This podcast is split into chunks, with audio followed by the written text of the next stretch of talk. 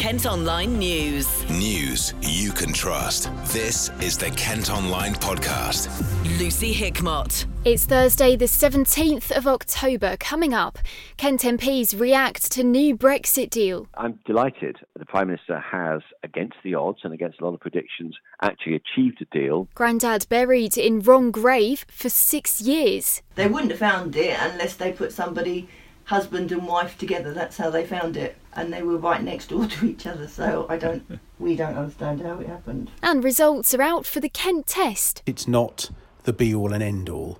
Your child has to go to a school at which they are best suited, and in some cases, that does not mean going to a grammar school. Kent Online News. Boris Johnson says a great new Brexit deal has been done with the EU. The Prime Minister has been involved in days of intense negotiations with Brussels ahead of a crucial summit. Labour says it won't support the offer, though, as does the DUP, which says it has issues with customs and VAT arrangements. We've been finding out what Kent MPs think of the agreement. Ish has been getting North Thanet's Sir Roger Gale's reaction. I can offer a cautious welcome at this stage um, because I have yet to read the fine print, as we all do, and I want to know precisely what is in this and what is different from the withdrawal agreement. And my caution is also based upon the fact that, of course, any agreement has to get through the House of Commons. Uh, We've failed three times. Um, I would like to think that this will succeed and that the European Reform Group will come on board and that the, the Democratic Unionist Party from Northern Ireland will come on board. But that's not certain. So it's potentially good news. We have to wait and see what happens. But if the content is as described publicly from Brussels, then with certain reservations, I would feel comfortable in voting for that. My reservations are that to date, and this may be the subject of legislation further down the line, but to date there woefully inadequate provision for United Kingdom citizens living in the remaining 27 European states in respect of healthcare and pensions and exportable benefits. And that's a cause that I've been championing for a long time. I believe that we should be looking, looking after British subjects first and EU nationals second. And we've already heard that Labour and the DUP say they won't be supporting this. Is there any chance then that this is going to be able to get through the Commons? Uh, it depends very much, I think, upon whether or not uh, a number of Labour member, members of Parliament with Leave seats choose to support the government. And so far as the DUP is concerned, I've no doubt that negotiations will continue overnight, as they say. And um, they, they've pointed out, for example, issues with customs and VAT arrangements. Um, can you understand their concerns? Uh, I hear what they say, um, but um, this is in danger of turning into the tail wagging the dog. If everything else is satisfactory, then I would be prepared to support this deal. But that will be on the understanding that there will be legislation that will still have to be addressed, and I shall wish to raise again and again and again the issue of UK nationals living in the remaining European states. And um, of course, there's also legislation. If a, an agreement isn't able to get through, that there will be an extension. What do you think about that? About the potential of again another delay?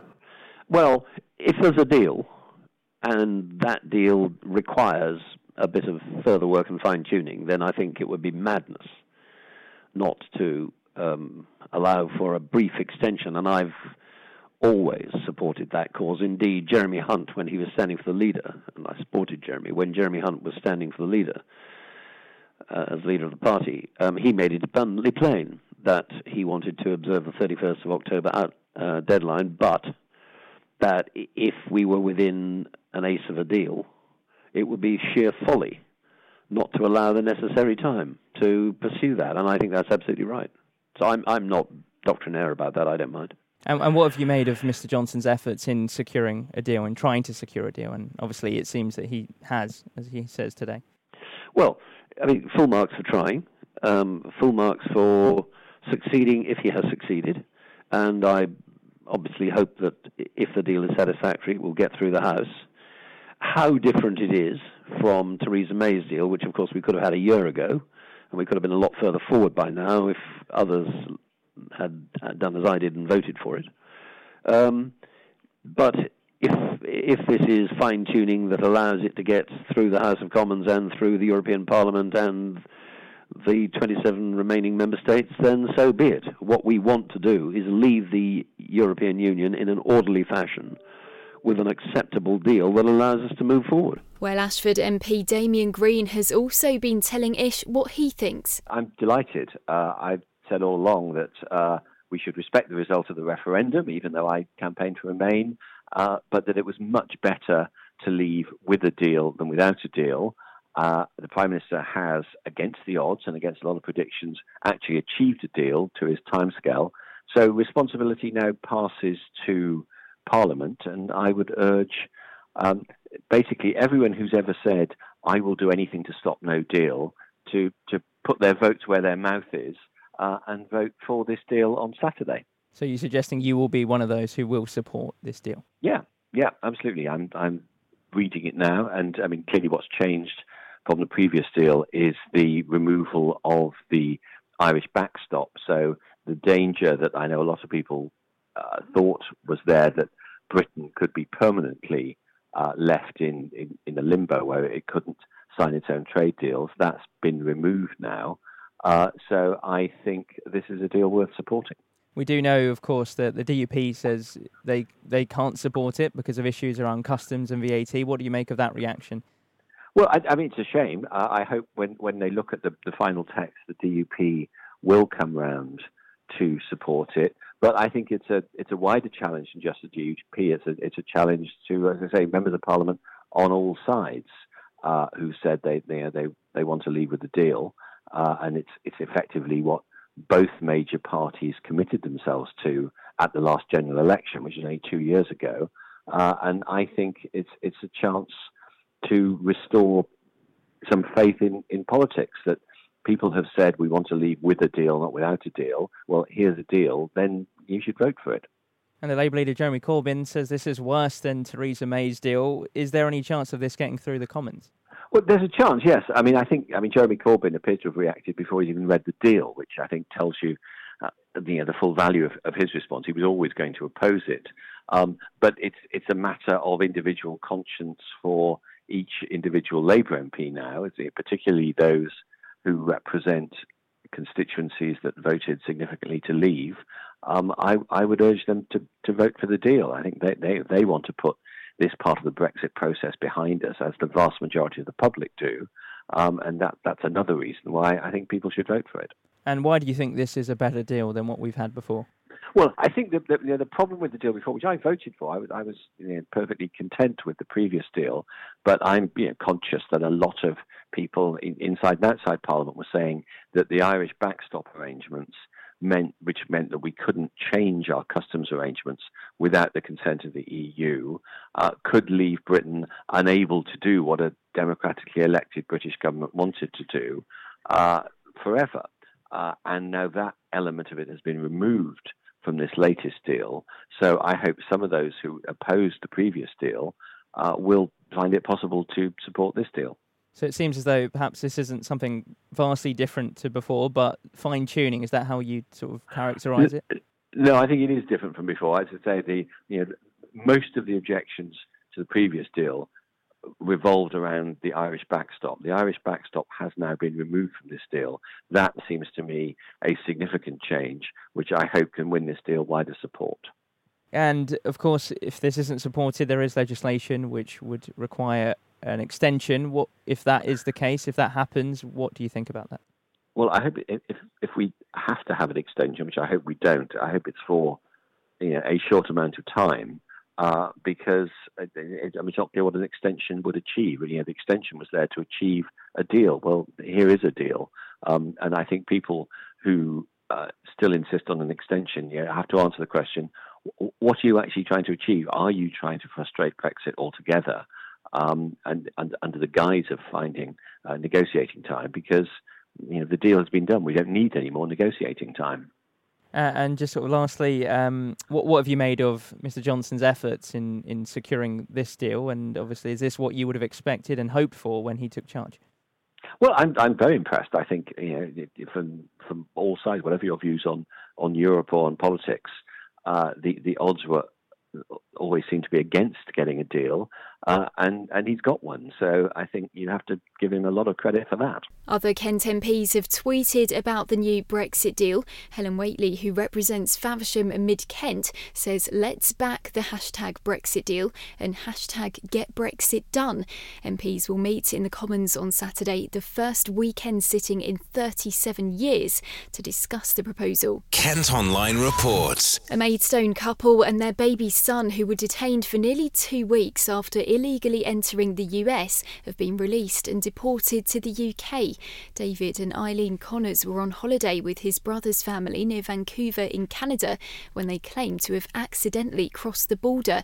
American authorities dispute that. A woman has spoken of her shock and anger after she found out her dad had been buried in the wrong grave for six years. The mix up at Tunbridge Wells Cemetery was only discovered in March when Frederick Towner's remains were found in the grave of someone called James Burgess on the day of his wife's funeral. Luke's been hearing about the story from Frederick's daughter Serena Smith and her husband Arthur. Well, I found out by a phone call Right. from Tunbridge Wells crematorium people. Uh, they left a message on the phone. Hmm. I wasn't here, I was at work. Hubby phoned him back. They wouldn't give him any details because he's not on the deeds. Right. Um, so I phoned back the next day and he told me over the phone that my father had been buried in the wrong grave for six years. Such a long time. They wouldn't have found it unless they put somebody, husband and wife, together. That's how they found it. Hmm. And they were right next door to each other. So I don't, we don't understand how it happened. Because when I had my brother and my mum buried, I paid for a triple grave. So officially, my dad should have gone on the top, Right. which we thought had gone on the top, Hmm. but he went next door on top of another gentleman. Yes. Six years is such a long time. I suppose it must have been quite a shock for you. To shock, everything, yeah. Shock, angry, Hmm. upset. like I said, the other people when they went to bury their mother this year, that's what they found out was um, That's right. Yeah. they come down from like Where did you say? Well they Up live, near they live, they live Peterborough. five miles away the other side of um, Peterborough. Peterborough. Oh wow. Okay. Yes. it's a They, real, real they've got a big family come. They know family in America, Australia. Oh wow. But there's, there's, I mean, mine was upsetting, but I should think theirs was more upsetting. Hmm. Because when they got to the cemetery, Before they got to the cemetery, Right. they had a phone call to say could they postpone the funeral. Oh, And dear. there was all police and everybody around because they dug my which which they thought which was their grave, Yeah. Which was both wrong grave, Hmm. and also they had a headstone on my grave. Oh dear. So what what must have happened to your original grave for your brother and and, and your mum as well? Then they put a headstone there. They put a headstone there because when my dad was buried next Hmm. door, which is Burgess's grave, Hmm. whoever filled the grave, well, the the funeral people fill the grave in. They put the plaque on there, which had my dad's name, Yeah. my brother's name, and my mum's name. Dear, So the Burgesses put the headstone on the right, which they thought was the right Oh. grave, was the wrong grave. Yeah. And and as you say, they were what getting getting ready to go to the funeral, and that's when they, They found the out on the the hearse. They they were in the car. They were yeah, and they said no, we can't postpone it. Hmm. So they actually had to dig a grave behind right. A pre-grave they call it or mm-hmm. whatever they call it. So mm-hmm. there was they had to dig on the day that we went to have it read what they call it exhumation or whatever they call it. Um, they had to dig three graves. Tunbridge Wells Borough Council have apologised for the mistake, which they've put down to human error. Staff involved in the burial no longer work in the department, and bosses say they've carried out a thorough investigation and reviewed their processes to stop it ever happening again. Kent Online News. A Sittingbourne man's been found guilty of helping to smuggle 29 Vietnamese people into the UK.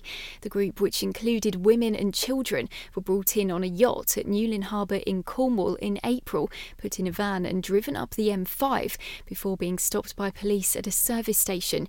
63 year old John Ransom from Coates Avenue is one of four men who've been convicted. A man who exposed himself to a woman after offering to give her a lift in Barming near Maidstone has been given a six month community order. A court heard Aaron Taylor then tried to give her £300 and snatched her phone when she called the police. The 33 year old from Brooklands Road in Larkfield has also been ordered to have counselling and pay £500 in costs. Two Kent MPs are calling for urgent safety improvements to be made on the A21 following a series of crashes and deaths. Tonbridge and Malling's Tom Tugendhat and Tunbridge Wells Rep Greg Clark have joined Hastings Amber Rudd in signing a letter that's been sent to Highways England. They want several changes, including a way of warning drivers to slow down during bad weather. The results of the Kent test are out today. Around 16,200 children who took the exam last month are finding out if they can apply for a grammar school place for next September. Almost 5,000 pupils from Kent have been assessed as suitable, along with 2,800 from outside the county.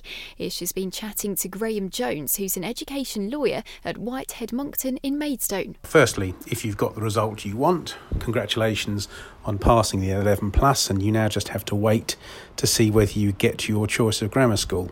Uh, if you haven't and you haven't passed the 11 plus, well, my first piece of advice is do not panic. The first thing to do is to contact your school and speak to your head teacher to see what their views are about your mark. What What's the key things that parents need to, to bear in mind when they consider an appeal? Well, the, the first thing is is your child suitable for grammar stream? Um, I think the grammar system is a very good system, and I like the fact that our county, county uses it, but it's not the be all and end all. Uh, your child has to go to a school at which they are best suited, and in some cases, that does not mean going to a grammar school. So, first thing you need to decide is whether your child is actually grammar material. Uh, my concerns lie where parents have sort of crammed their child for the 11 plus. There's been lots of tutoring, and so with the benefit of that, they've got through the 11 plus. But when being put in the reality of the grammar stream, they struggle. If they've just missed the pass mark, yes, that's something that you do need to think about. Why did they just miss the pass mark? Was it a bad day at the office? Had something been happening at home? Had they been unwell? Um, if there are reasons other than their um, general level of ability, yes, an appeal might be uh, the right thing to do. I mean, firstly, if a head teacher on the school think it was a bad day at the office, they can put in a head teacher's appeal. And so you then go through the appeal process supported by the school. If you're not supported by the school, um, you need to get your evidence together. So you need to show why there was a failure and why um, the child will be suited to the grammar stream and uh, just sort of lastly, I understand you feel there is too much pressure on, on children, obviously, with the Kent test. I, I think there is pressure. Um, they've tried to change the Kent test a number of times so you can't be tutored for it. Uh, that's worked to various degrees. But the whole idea of having a grammar stream is that those children that are naturally suitable, because they, they will be the top stream in a comprehensive school, go to the grammar school. Of course, there's all the arguments about you're then creaming away um, the top flight children. But the problem you've got is if you are creating an artificial situation, so your child is being tutored once a week to pass the 11 plus, firstly, that might create an artificial bubble. But secondly, you're possibly disadvantaging those that can't afford to have their children privately tutored. I was just thinking about uh, another thing about when it comes in terms of appealing. Um, the the competition for places. I mean, um, I imagine how difficult would that be? There's there is a big problem there because there's two issues relating to an appeal. So, is the school full? Because that creates a problem on its own if the school is full, or is it just that you were not offered a place and you didn't pass? So there's a, there's a two stage process because to get into a grammar school, you've got to have passed the 11 plus or have an successful, successful appeal. But even if you pass the 11 plus, you may not get into the grammar school of your choice if that school is full. So, yes, the demand for places is always an issue. Kent Online reports. A man's been taken to hospital after being knocked unconscious during an attack in Deal. The victim, who's in his 60s, was with friends in Queen Street 12 days ago when it happened. Police have been going through CCTV and want to hear from any witnesses businesses. Roger Goff has been confirmed as the new leader of Kent County Council. The former education boss takes over from Paul Carter, who revealed last month he was stepping down from the role after 14 years in charge. Today's announcement was made at County Hall in Maidstone as climate change protesters staged a so called die in outside. Extinction Rebellion campaigners held a slow procession along Week Street carrying a makeshift coffin, which they say symbolised the reality of the climate emergency.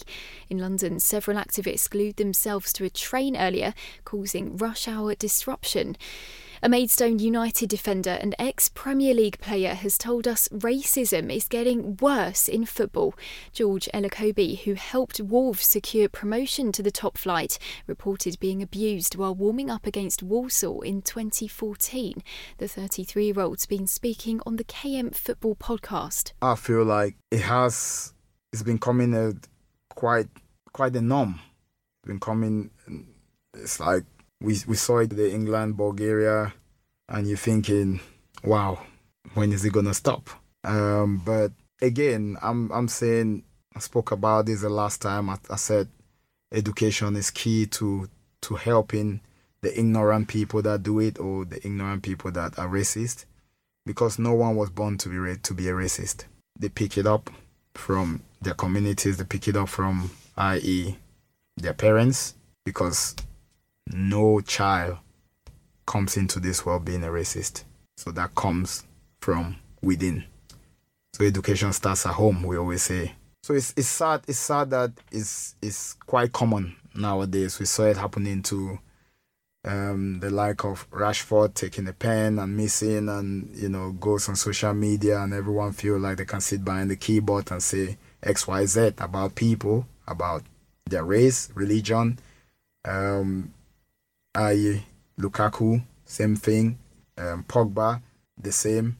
And it's just getting worse because what is the footballing, the people governing football at the top, like in UEFA and stuff like that, what are they doing? Finding them £5,000 or £2,000 ain't gonna, it's not gonna do anything. Sometimes I think now they need to be, as hard this is my thing, might be they need to start banning some of these countries first internationally, ban them not to compete for XYZ time, duration, I don't know, could be for a year, it could be make them not compete at all, make them miss a big tournament. So then their their their footballing body doesn't get any money. So I don't know if that's too harsh, but it's that's my opinion. I just believe. And in this country, it's it's difficult because then they always go as we can you know, we can identify the culprit when it happened to myself against Walsall which I was warming up on the on, on the side, and I could definitely hear it coming out from from the crowd. Hey, Lokobi, um, what photo was you black? The one thing I'll tell anyone is I'm proud of my I'm proud of my race. It doesn't face me one bit. What you say to me, I'm proud of where I came from. I'm proud of how I speak. I'm proud of my religion. I don't I don't see color. When I look at anyone or I'm speaking about anyone, I do not see color. So if you want to bring my color into my race into play and feel like you're gonna make me feel lesser lesser than than yourself, good luck to you. good luck to you because that is just gonna spare me on to go on and do greater things, to go on and try to be as good as I can be as as an individual. And so we move back to to how can we tackle racism, especially let's start in, in, in the UK. I think we've tried we've tried a lot of stuff, haven't we? Where was back was it a couple of months back we did the enough, you know, there's campaigns going on, kick racism out, show racism the red card, kick it kick it out, show racism the red card. Um I think that the FA needs to do more. I don't know what they need to do for now, but you know, they need to do more? Do they need to give people live bans instead of giving them two years? But just banning them is not going to be enough. Sometimes these people need education. They need serious education, and not just them. But then they go look. I always say there's this um, little proverb, the apple doesn't fall far from its tree. So if they are racist, why are they racist? You got dig, you got to dig it out. You can listen to the full episode at kentonline.co.uk. Kent Online News. The Leas Lift in Folkestone has been added to a list of sites at risk. The Grade 2 listed Cliffside Lift was forced to shut almost three years ago due to an unsafe brake, and its reopening's been delayed by high costs. Being added to the Historic England list could now help safeguard it for the future. Roads bosses have told us they're prepared for the worst this winter. With temperatures starting to drop, dozens of gritters have now been put on standby. Christina's been finding out more from Carol Valentine from Kent Highways. 2018 2019 winter was actually quite mild, so we didn't go out that many times, but we always prepare for the worst. So we've got 23,000 tonnes of salt in stock, we've got all of our lorries ready to go out. As you say, we do the dry run this week. So, regardless of what last year was, we'll always plan for the worst. And in terms of going out again this year, so obviously you're preparing worst case scenario, hopefully it's not, but um, is there any kind of new preparations you've got that come into action this year? One of the things we're doing this year that we've not done in previous years, we've got some new technology going into some of our lorries, and that's going to help our drivers to do the routes more efficiently and um, to do some automatic sorting. So that's a really, we're really excited about that. Only in 23 of our vehicles, but other than that, our normal plans have been put in place. We've got our farmers on standby. We're working with our district councils as we always have done, and our parish councils. And of course, we've got all of our salt bins out there so people can self-help if they need to in, in, in bad weather. And it's not just, you know, extreme bad weather, you know, it's not just we've, we're getting really heavy snow, you guys go out. Mm. There is, you know, it doesn't have to be really extreme for you to go to go out in the Yeah. first place. Quite often, um, people see our gritter lorries going around and say, "Well, it's not actually that cold." We're really concerned to make sure that the road surface temperatures don't go below zero, which is when they can start to freeze. So we put the salt down before the freeze starts. So that's the main purpose of our gritting. So quite often we'll be out and it won't necessarily be icy, but we're really concerned about road surface temperatures. Obviously, with the roads that you do, Kent has quite a lot of country roads um, in the sort of rural areas. Obviously, you can't get out to every single road in Kent. So, what kind of areas are, are the main ones that you go to? We focus on what we call our primary routes, so that's the main A and B roads and the locally busy, busy roads around the county, and we make sure that we do those and we keep those salted.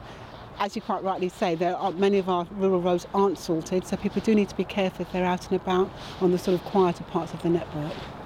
And um, yeah, obviously, it's quite early to tell um, just yet how bad this year's winter is going to be. So, when do you guys kind of get back into action? Obviously, you're doing the dry run now, so of October. Is that when we, you know, might be seeing you out on the roads more often?